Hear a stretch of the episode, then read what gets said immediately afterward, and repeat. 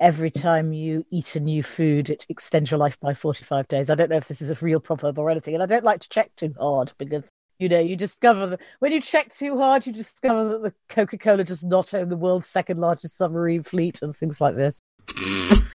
uh, who wants to live in a world where Coca Cola is not a meaningful naval power? They're not a meaningful naval power because none of the submarines they own work, I'm told. That's not the reason I thought. That's not the reason I thought they wouldn't be. So that does make me happy in its own way.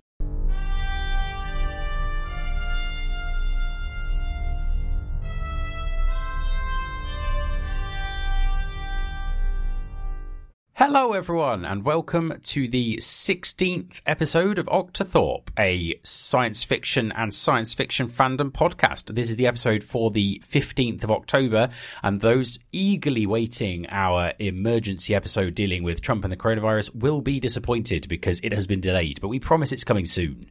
I'm John Coxon. I'm Alison Scott. And I'm Liz Batty. We have had two letters of comments. We have a letter of comment from Karen Schaefer who says, that with another episode of Octothorpe comes another puzzle, which is also wooden and also has hidden figures, but this one is in Russian.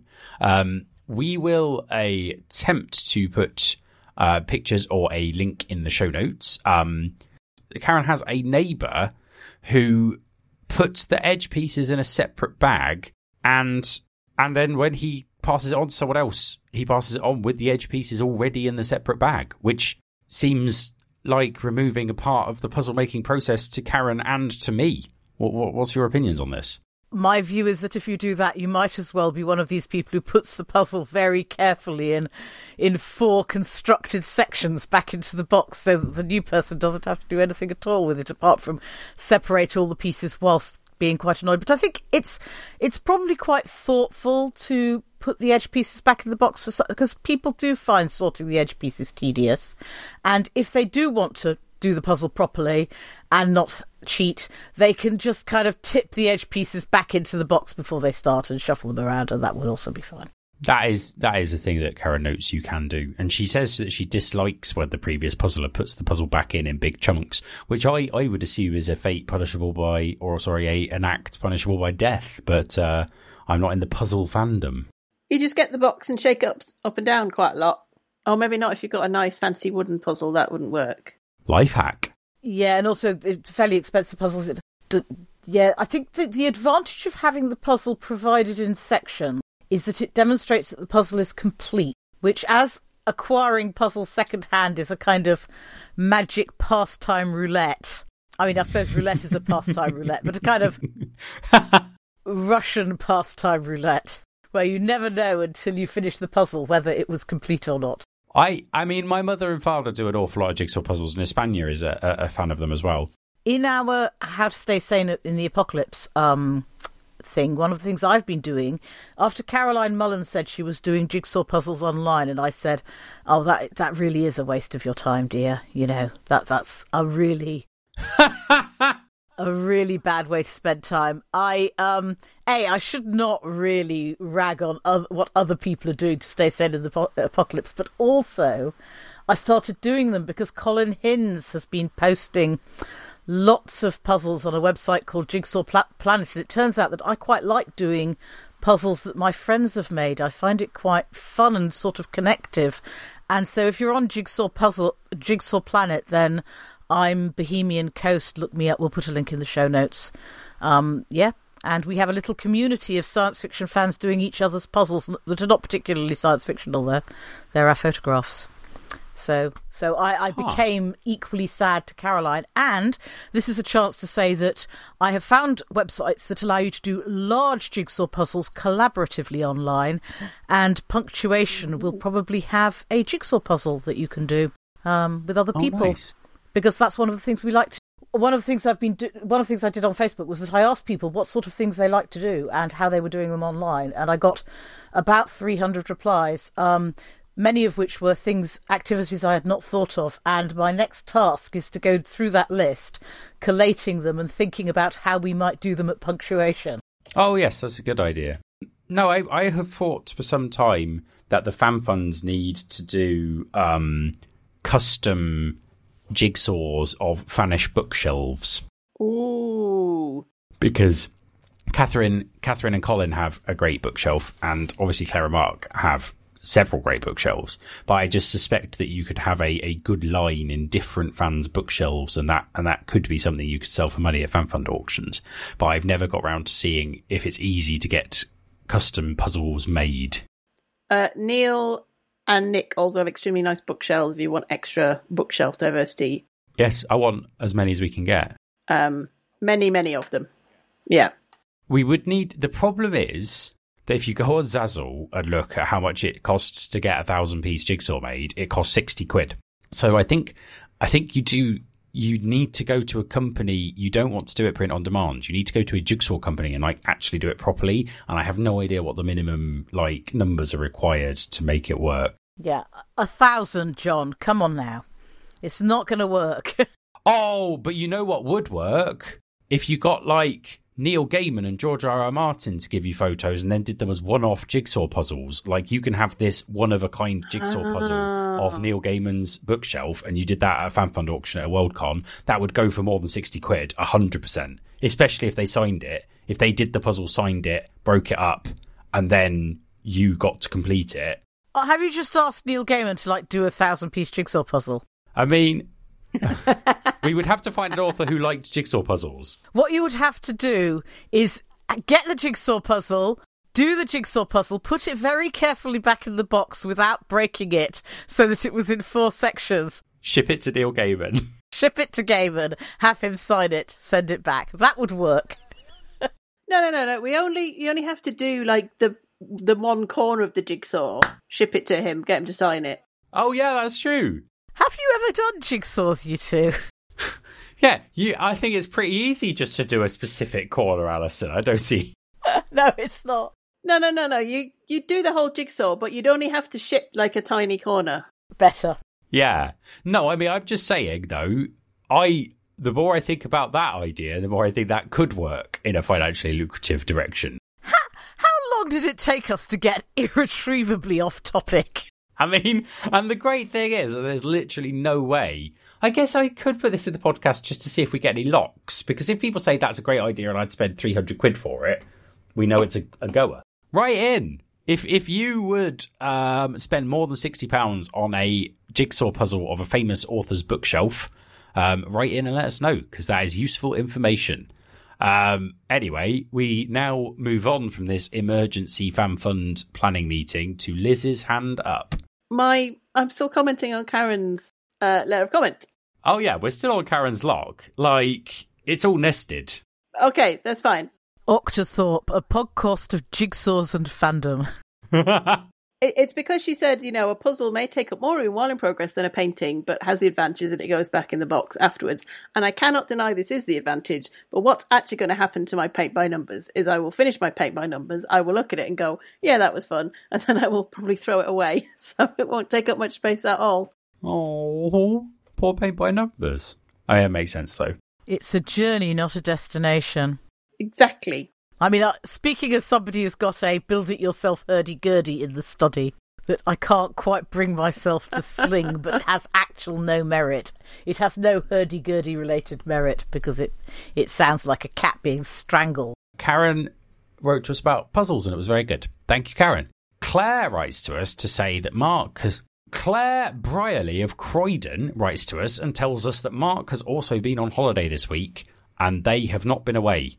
And she notes that Walthamstow, hearing that Walthamstow is great for holidays, is really nice because it means that she might try it one day. But she then asks whether she should believe everything she hears on podcasts. And then she t- and then she tells us off for not letting her join punctuation. Sorry, Claire, we have now rectified that. I think on the basis of the last week, I cannot really claim that Walthamstow's great for holidays. Um, oh, yeah. No, I mean, it was fine. Hey ho. far. And on that very enthusiastic bombshell.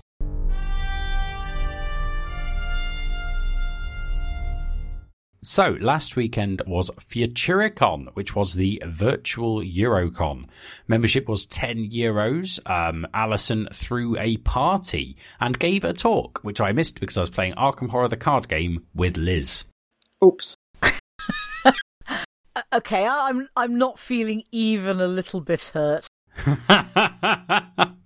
I wasn't a member of Futuricon, so I'm not sure I would have been allowed to come to your talk. Uh, Well, I'm I'm very much hoping that I'm going to. I thought I was recording it, but apparently I wasn't recording it. But they were recording it, and they're basically like, "We will put the recordings up," and I'm like, "Yes, but."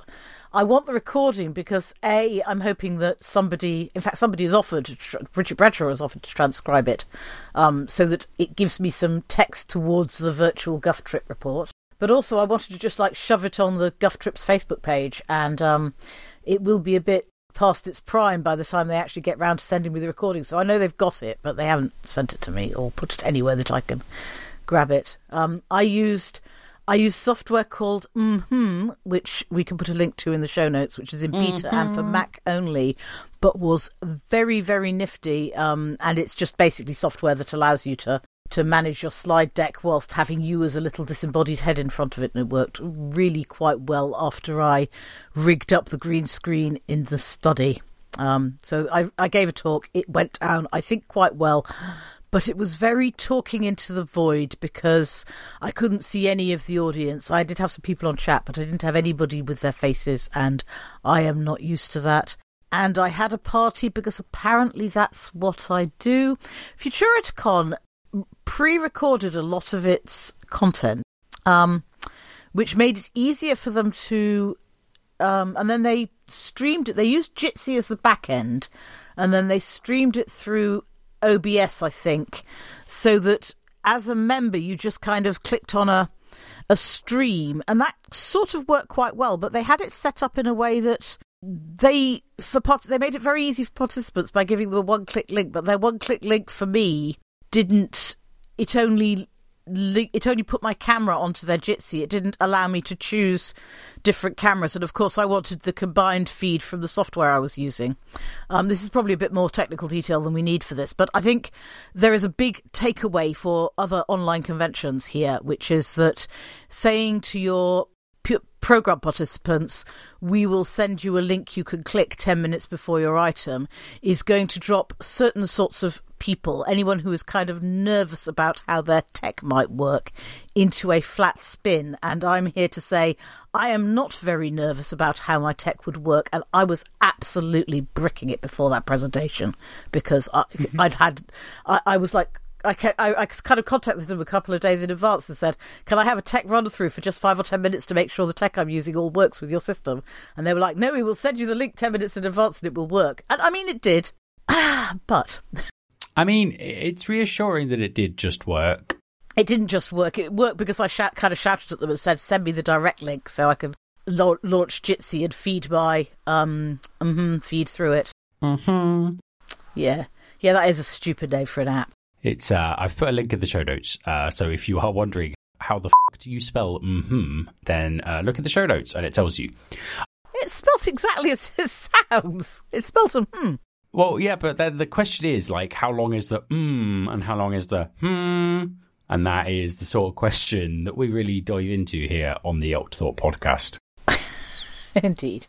Okay, but you also threw a party. How did the party go? I went to the party because the party did not require that I be a member of Futuricon. It required that I ask Alison for a Zoom link. Yeah, that that technique did actually work for a couple of people at the um at the Octocon parties, but it was I had explicitly told people I wouldn't do it for Octocon, but for for Futuricon, I just ran a party.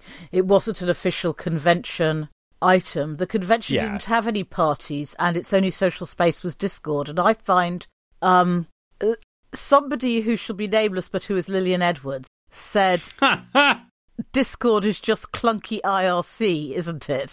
And she's kind of got a point. So so text chat is all very well, but it is only text chat and I find it is not an adequate for me. It is not an adequate substitute for actually getting together and hanging out with people in a way that Zoom is also not an adequate substitute for getting together and hanging out with people.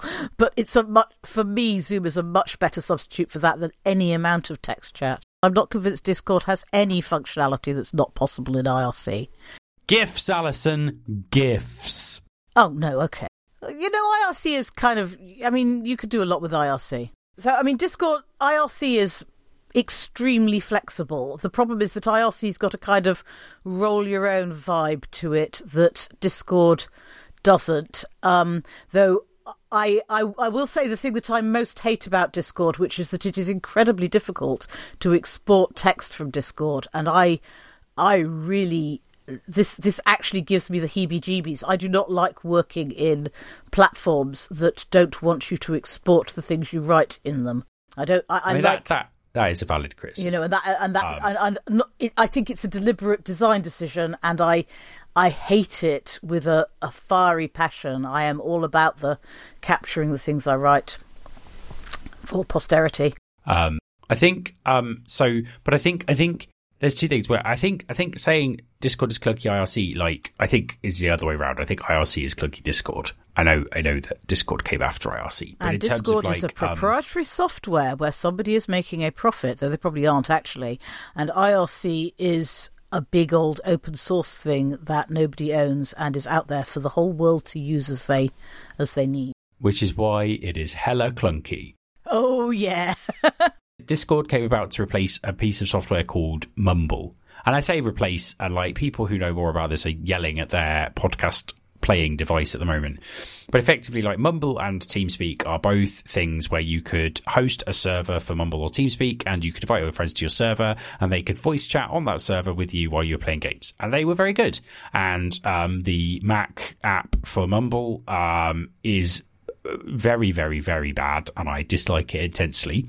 Um, and TeamSpeak is uh, quite expensive because hosting a TeamSpeak server is not cheap.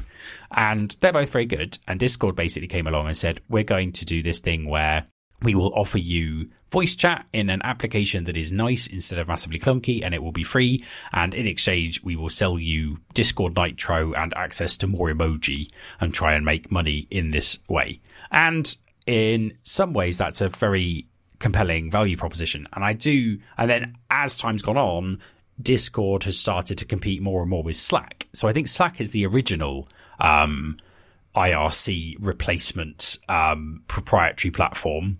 Um, and then discord had text channels alongside the voice channels but it was more of an afterthought at the beginning and it has become discord has become more and more used for text chat primarily driven by reddit but it's a really interesting landscape and a landscape that I've seen develop from both ends because I use Slack professionally and Discord for leisure. And um, yes, as so does everybody else. So, one of the things about Zoom that we see, one of the reasons I run all the Zoom parties is that I don't use Zoom at all professionally. I mean, I do very occasionally, but basically, I do not have to do video meetings with my colleagues regularly. So, you see quite a lot of people who don't like Zoom parties because they associate Zoom with things that they don't like, like interminable meetings with their colleagues. And you see, and the the different, although the Slack and Discord are, are in many ways identical, they, they aren't in many ways identical, but they have an awful lot of overlap.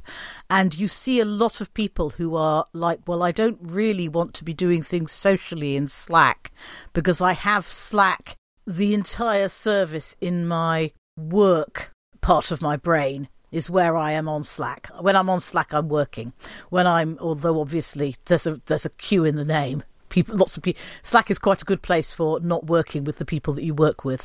Um, and then Discord is, is an entirely social space. Uh, is primarily social, though. Of course, some people are using it for work. And um, and we're seeing so we see some of that with Zoom as well.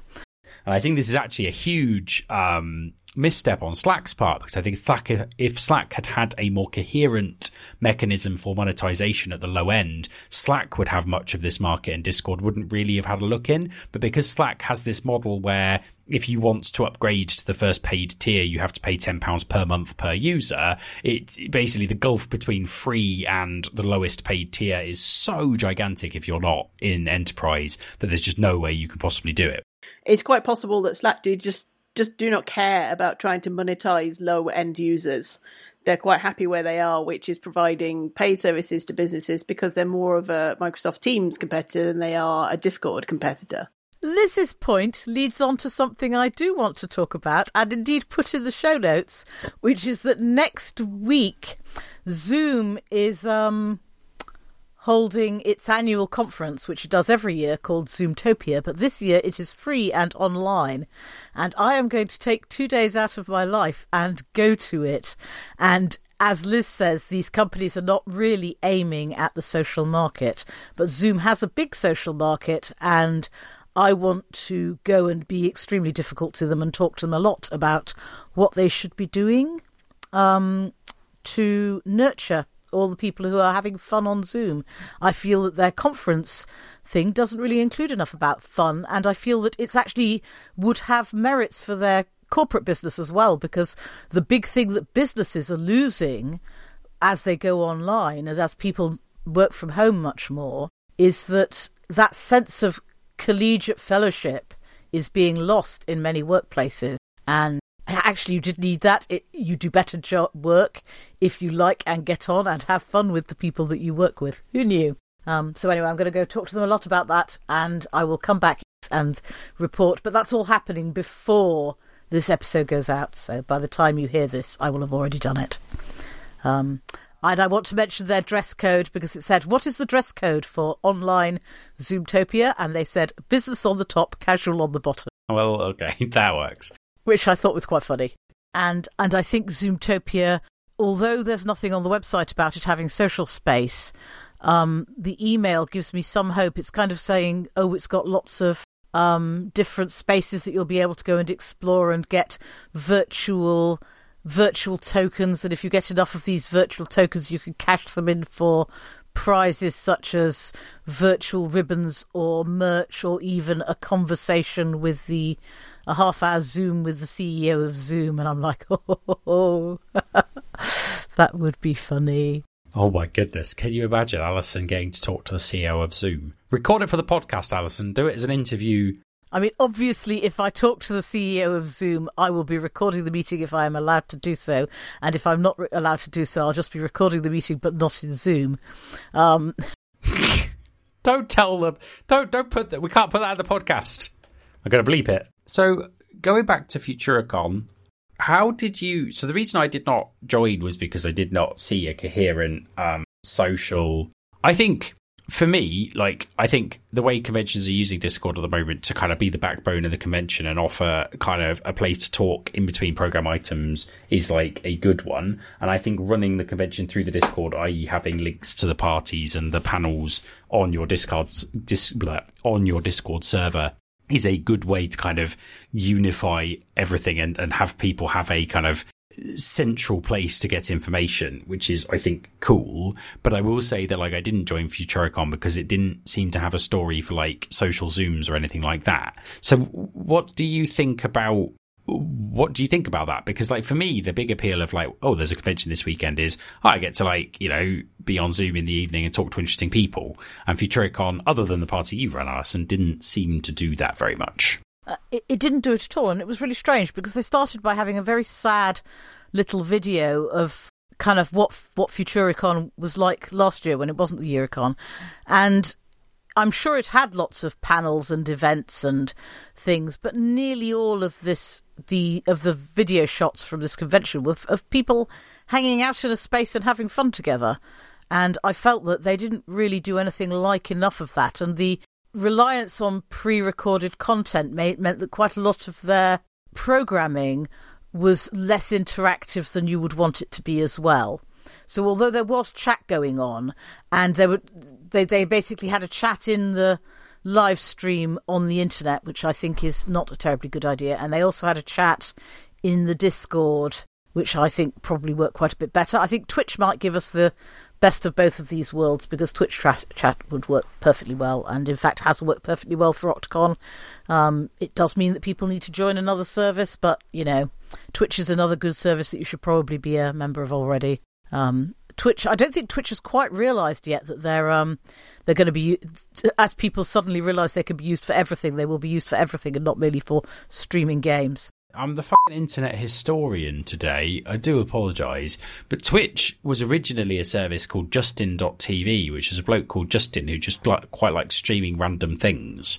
And then Twitch came about because everyone latched on to Justin TV for game streaming, and he launched Twitch as a um, companion to Justin TV that was specifically for games. And then eventually Justin TV died because everyone just went to Twitch. And I think I think it's interesting to see that kind of coming the other way, but I don't know whether Twitch I don't know whether Twitch needs to I don't know the extent to which Twitch needs to take action is not clear to me because it might just be that they can carry on in the way they are and still kind of attract multiple groups. I don't know.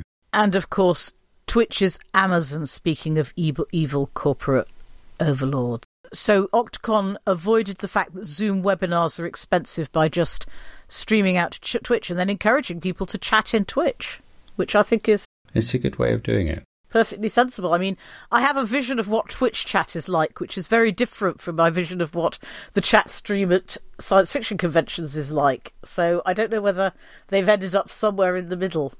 But I normally think of Twitch chat as being like a continuous stream of of unreadable copy pasta and memes. Well, I mean, is that meaningfully different to an Eastercon bar? Mahingi! Liz, how did you find Futuricon programming? I did not go to Futuricon. I thought you'd been to like a panel that was at the right time. Mm, no. Oh, okay. No, I didn't because it wasn't free. It was like some small amount of cash, but it didn't really seem worth it for the one to two panels I would be able to make. And while I do believe you partied hard, you did not party hard enough to still be partying in my time zone. We have been failing to do that. Did not attend any of it. Well, it does require you to party essentially until probably at least 1 or 2 a.m. We partied till 1 o'clock last night. Yeah. But but we were very we were very tired at 1. Exactly. Well, it's because we'd also partied till one the night before, and I had gotten drunk at noon yesterday. So realistically, I just made a series of bad bad life choices. Uh, but I actually have, uh, Liz. I don't know if you'll be able to see this.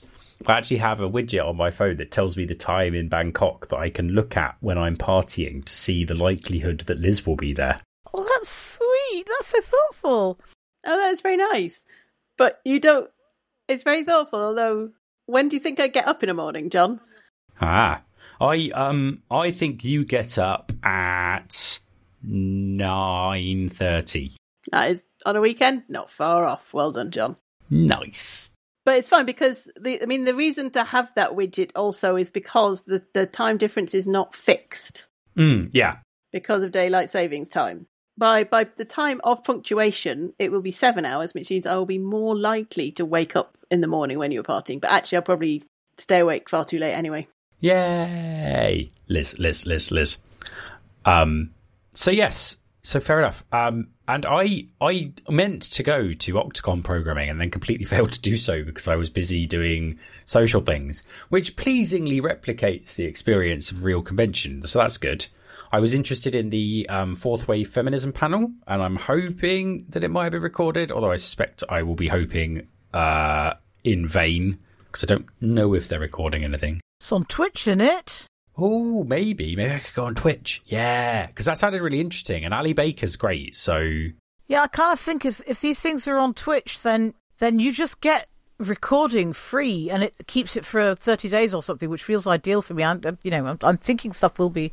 And you can export them out. You can export them out to YouTube as well from Twitch. Um, no, Twitch does. It, it, it Twitch increases the um, technology load um, and it increases it like I think appreciably, but it does seem like quite a good way of doing some of these things. And I'm basically I'm very jealous of Octocon because they're doing all the things I thought would be neat to do at punctuation, but they're doing them five weeks earlier. Yeah, so so Octocon, had I known Octocon was existing and was doing a lot of the stuff I thought the convention should be doing, um, I, I, mean, I think that we will have more of it and more of the social stuff, and that will all be fine. Um, but I think um, I think they are doing they are coming a lot closer to my platonic ideal of what online convention should be like than any previous convention that I've been to. They have a thing which I've not been to any of yet, which are called fan chats, which are essentially Zoom get-togethers on a theme, which is obviously like the kind of workshops we're planning to have. Um, mm. and and they have quite a lot of space that's thematic in the um, in the Discord's got quite a lot of kind of themed channels and things so you can hang out and talk about the sorts of things you like to talk about, like pets or crafting. Yes. Whatever else that fans talk about, book recommendations and things like that. these seem like the right sorts of things to be doing, and I am having quite a good time. Um, but I, I did run both the parties, which was kind of accidental, because because Glasgow said, "Can you run a party for us?" And I was like, "Well, of course, Glasgow. That's what I do. Um, that's that is my the thing that I am giving to the Glasgow 2024 Worldcon bid is that I sit in Zoom."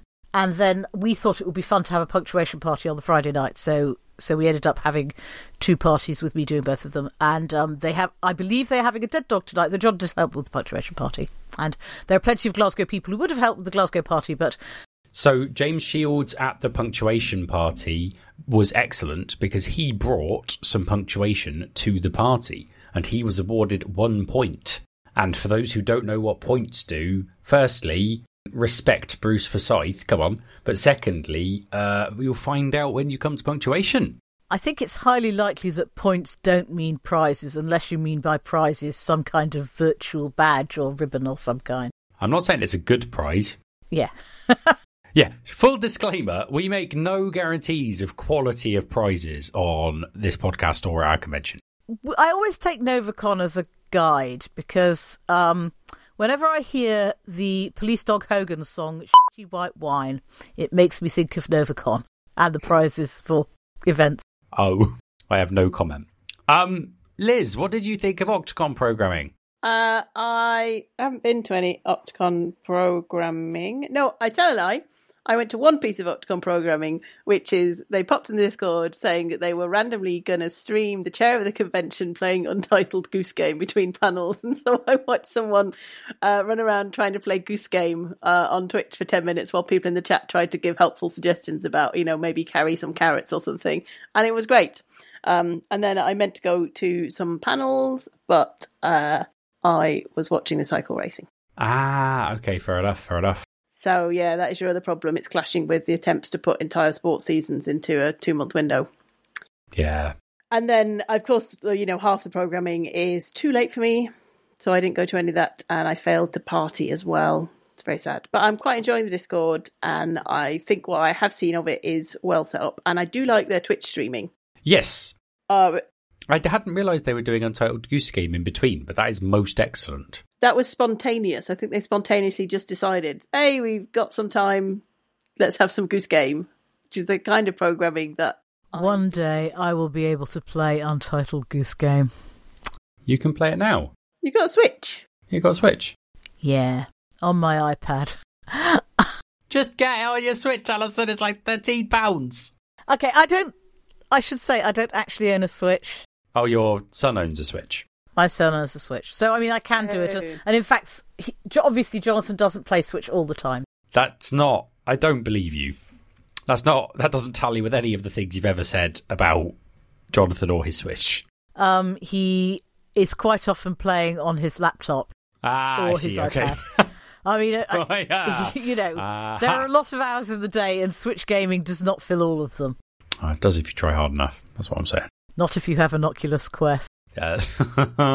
okay. So, is there? So, what are we? What are we going to steal from Octocon for punctuation? Everything I've sorted out with Catherine that we'll have a debrief middle of next week, Ooh. and, and Can I we'll come? Nick all Extremely organised. stuff. I haven't actually sorted out a time for it, but that's kind of that sort of time. Oh, cool. Okay.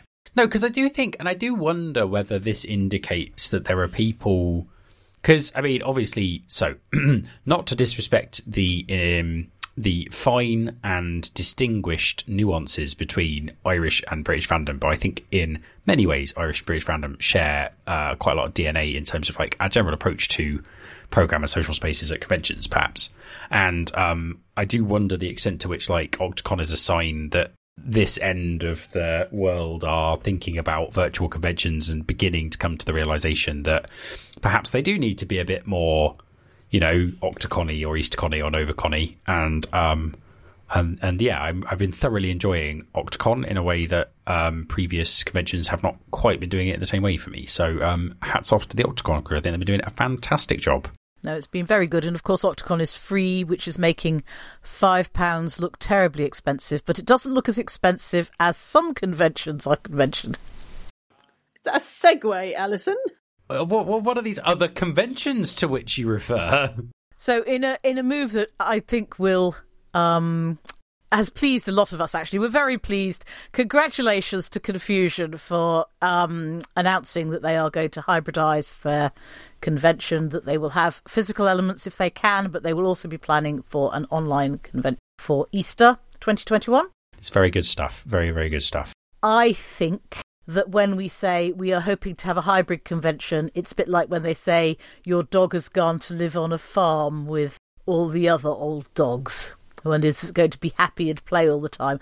I still think there is no chance that we will have anything that is at all like a convention in at Easter, though I, I still I hold out a tiny amount of hope that we might be able to gather locally in small groups by then. And there's a thing that you could you might be able to say, actually, we're going to say we're going to tell you who else is a member of the convention is your area if you want to meet up in a pub or something, which I think would be quite a cool thing if we're allowed to do that in, at Easter, which I think is you know possible, possible, maybe not very likely. Yeah, I mean, if you assume by if you assume Easter will have hopefully relatively pleasant weather, then it could be like, okay, well, you know, ten of you are now allowed to go and sit in a beer garden and drink beer together. And we are encouraged, and so you could do things like say we're encouraging everyone to do that.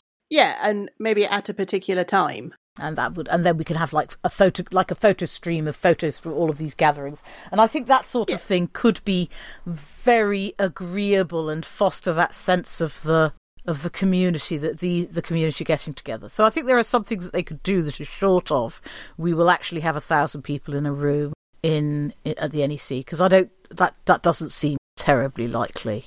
Um, and they've announced a price which is fifty pounds. And Yes, and that was the basis of your segue. Ooh, it was. And what they've said, and there is a quote which we should probably use, but I paraphrasing, they've said doing this properly costs money. Um, and And in that they are they are they are not wrong.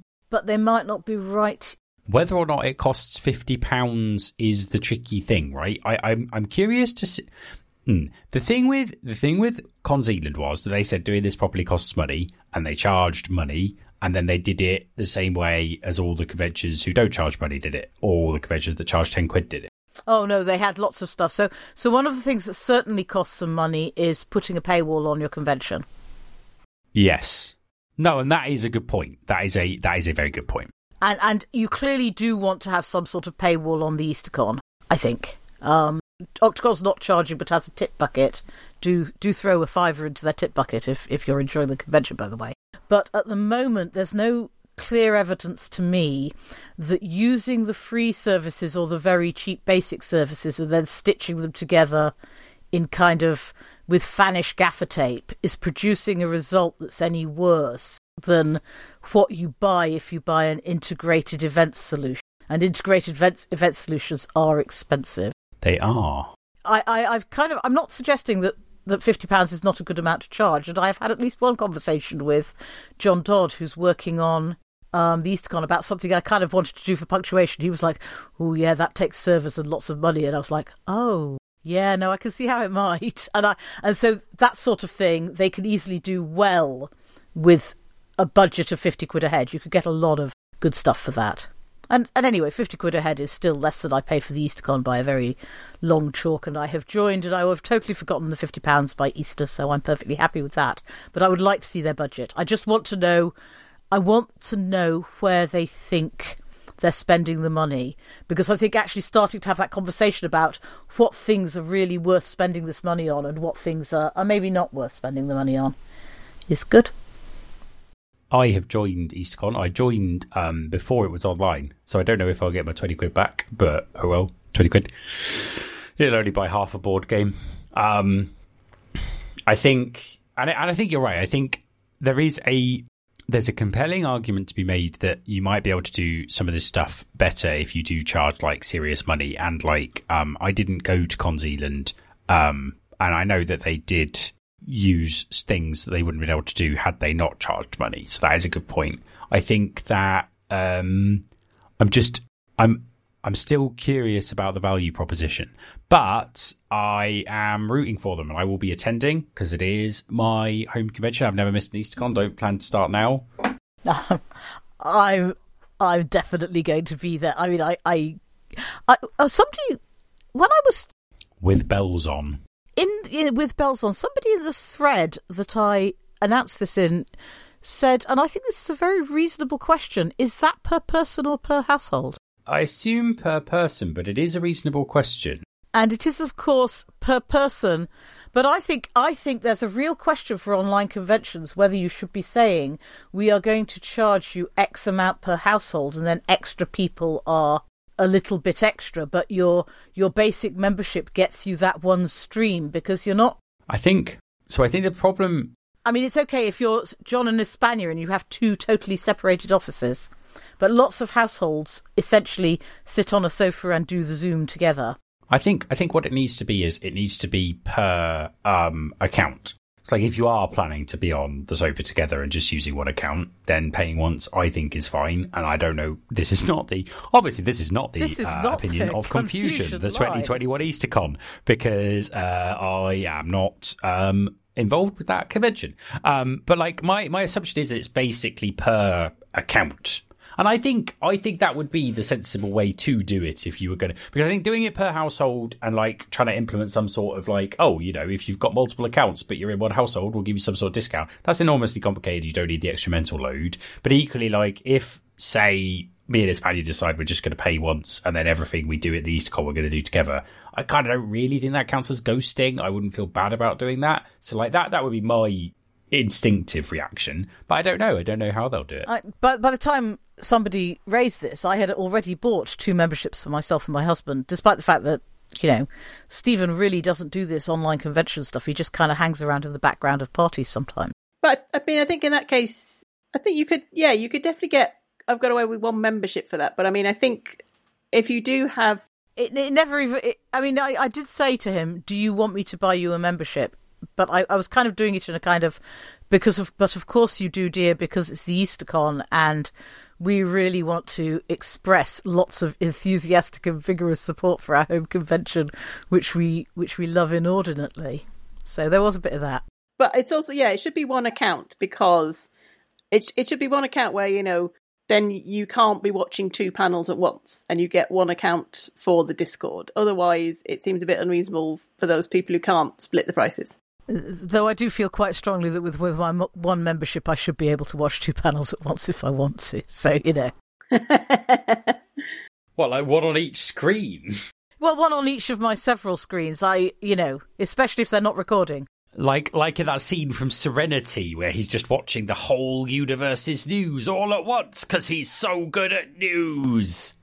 I love that movie, but there are some odd choices.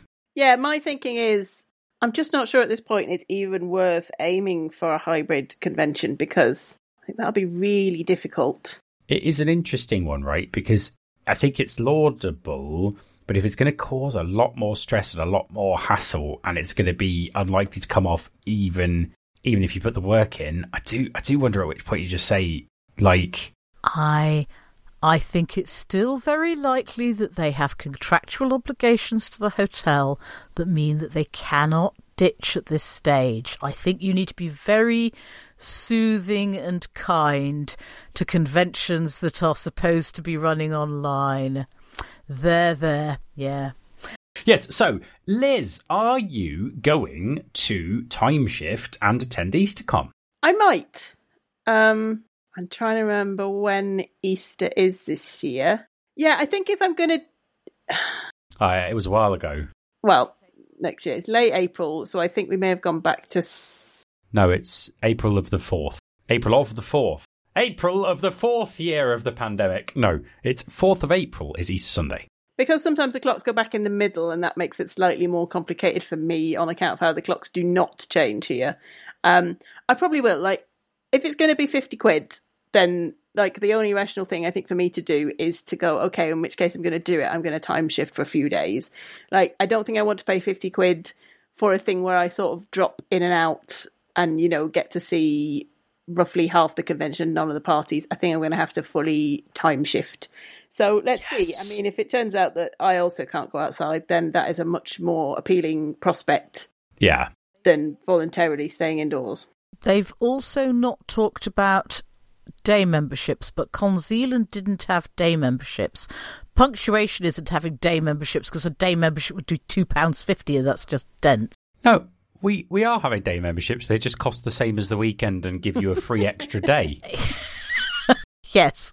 So Con Zealand didn't have day memberships. I think because a lot of stuff for Con Zealand got sped up quite fast in a world where there wasn't really time to think hard about these sorts of things. But EasterCon could have day memberships, and I feel like that's something they should be talking about because I think Liz may have said in chat that you wanted a two day convention really rather than four full days of fun and frolics. And I think there are quite a lot of people who might like just one or two days of an EasterCon rather than the entire four day thing.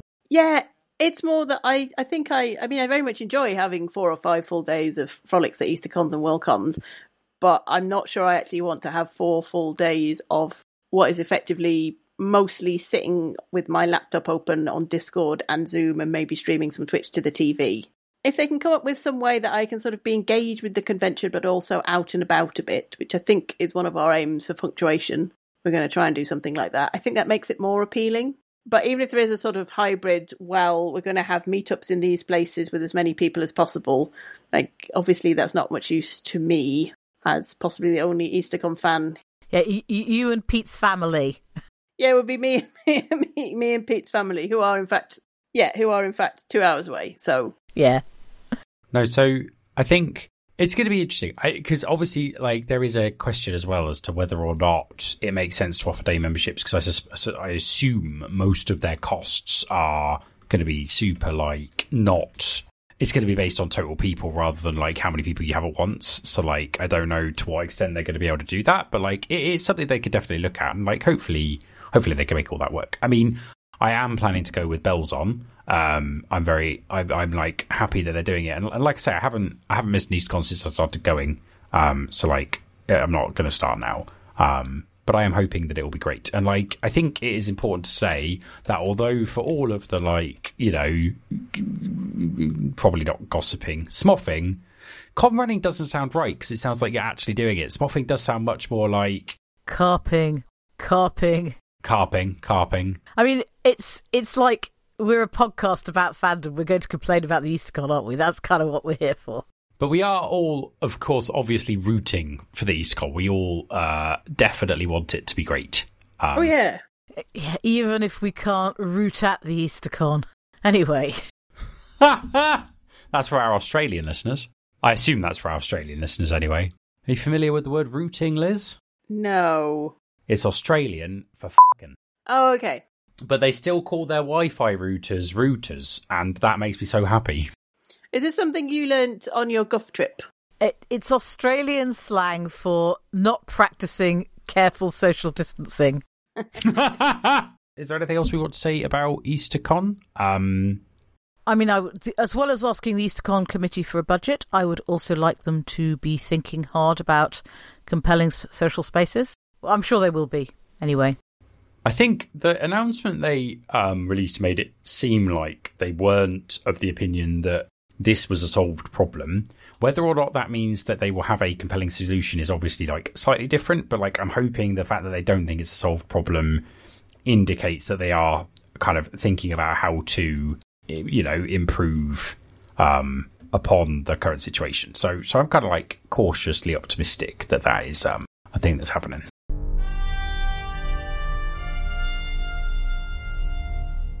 upcoming conventions. So, um, upcoming conventions, FIYAH, FIYAH, the magazine uh, that George R. R. Martin can't pronounce, uh, is running a convention. Uh, that is next weekend, and at the time of writing, everything except for the Friday is sold out. By the time you hear this, almost certainly the whole thing will be sold out. But uh, congratulations, congratulations to them on running what looks like a great convention, and hopefully it'll be brilliant for everyone who's going.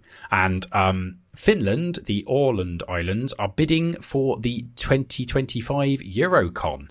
Um, which is all very exciting. Um, that might be in a country that doesn't have any coronavirus in 2025. So, like, that's got to be good, right? And then, um, We should. I should say I went to the 2015 Archipelacon, and this would be Archipelacon 2, and it was great. Although it's very easy to stay up drinking till 2 a.m. when it doesn't really get dark at night. So, uh, a recommendation and a warning. whereas of course, if it does get dark at night, it's very difficult to stay up drinking till two a.m.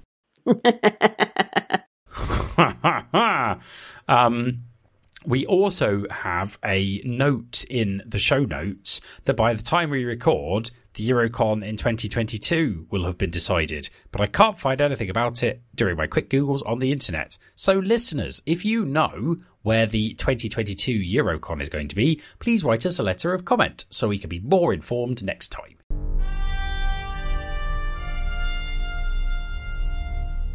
We maybe we should talk about punctuation. Remind people it's still we're, we're still doing that, guys. Right? Um, so, John here. I'm recording a quick pickup because Liz asked whether we were going to mention punctuation, and then me and Alison agreed, but immediately got distracted. And then we didn't end up mentioning it in the podcast. So I'm rectifying that now. Punctuation is a convention you can join for £5. You can join today, and it's happening the 13th to the 15th of November 2020. We would be very keen to see everyone who listens to Octothorpe come along. Um, we are super hopeful and super enthusiastic about some of the stuff we've got planned. Um, and we are very much looking forward to welcoming you all to our idea of an online convention. So head on over to punctuationcon.uk and join now.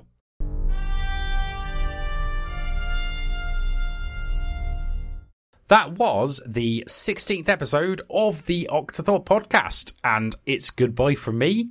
And it's goodbye from me.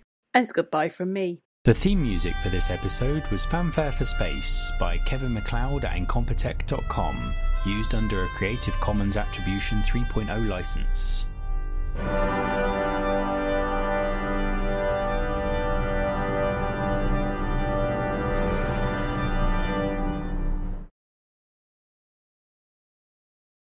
Anyway, welcome to Octothorpe, the podcast about the movie Serenity.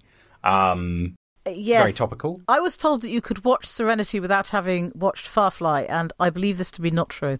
I met someone. No, no, no, Alison, Alison, I'm going to blow your, I'm going to blow your mind now. Right, I met someone at my 30th birthday party. I was in the bar, and um, someone was like, "Oh, you're having a birthday party?" Like, you know, and started a conversation. Back in the days when there were bars, you could talk to people less than two meters apart that you didn't know. And he was like, "Oh, you know, like who's here?" And I was like, "Oh, they, you know, they're friends from university." And he went, "I was at university. I was an engineer." And I was like, "Brilliant." So we talked about that. And he was like, "Well, who else there?" I was like, "Ah, they're friends from science fiction." He went, "Ah, I quite like sci-fi. Uh, one of my favorite movies is uh, that movie Serenity. Have you seen that?" And I was like, "Yeah." And he went, "Yeah, I really wish they'd done a sequel." And he said, and I said, "Well, obviously you've got Firefly." And he said, "What's Firefly?" And I said. Sir, you are about to have a very good week because I'm going to tell you a thing that is going to make your day. And I told him that Serenity was the follow up to a show called Firefly, and he was like, "What?" And I was like, "I have just, I have just done such a good deed. Definitely getting into heaven now." Okay, I I had not seen Firefly when I watched Serenity, and I thought it was incomprehensible um, and not at all good. So imagine how excited you'd be about Firefly if you'd enjoyed Serenity. yeah, I think that's the issue actually, because I've, it's never occurred to me to go and watch Firefly, though. You know, maybe one day when I get to the bottom of my television backlog queue. I mean, I will be honest. I went back and rewatched Firefly, and there are some ways in which it has not aged well, especially the first pilot. Rewatching it, it is slow and it does take a long time to introduce the characters, and it is a little bit. It takes itself a little bit too seriously. And actually, and don't tell any Firefly fans I said this, I think Fox might have been right to make him shoot a different first episode because I think the train job works better as an introduction to the characters because it does everything in subtext instead of like as explicit exposition. And I think show don't tell is a is a thing that's good. Um, but I would recommend it because it is very good. Well, this is certainly a, a change from our usual MCU based movie chat. yeah, now now we're discussing movies from 15 years ago, so that's good. Uh, well, this is the after show sorted. We're just going backwards in time. Uh, That's because I have watched no MCU movies in the last fortnight. In a Next week, 12 Monkeys. Right. oh yes, 12 Monkeys because it's on iPlayer. yeah, Twelve Monkeys, a movie I have no particular desire to watch right now for some reason. I do like it. I do love it. Are you saying you don't want to watch depressing apocalyptic movies in which time doesn't seem to have any meaning? I I love Twelve Monkeys. I I mean I quite like the the weird French short on which it's based, but I um I really like Twelve Monkeys. I really like the fact that it's a hugely successful big budget Hollywood film with that nevertheless has quite a lot intelligent to say about its topic because, you know, as you know, uh, I find that big budget movies are often not that thoughtful about the subjects that they discuss. This podcast will end at the beep. Beep.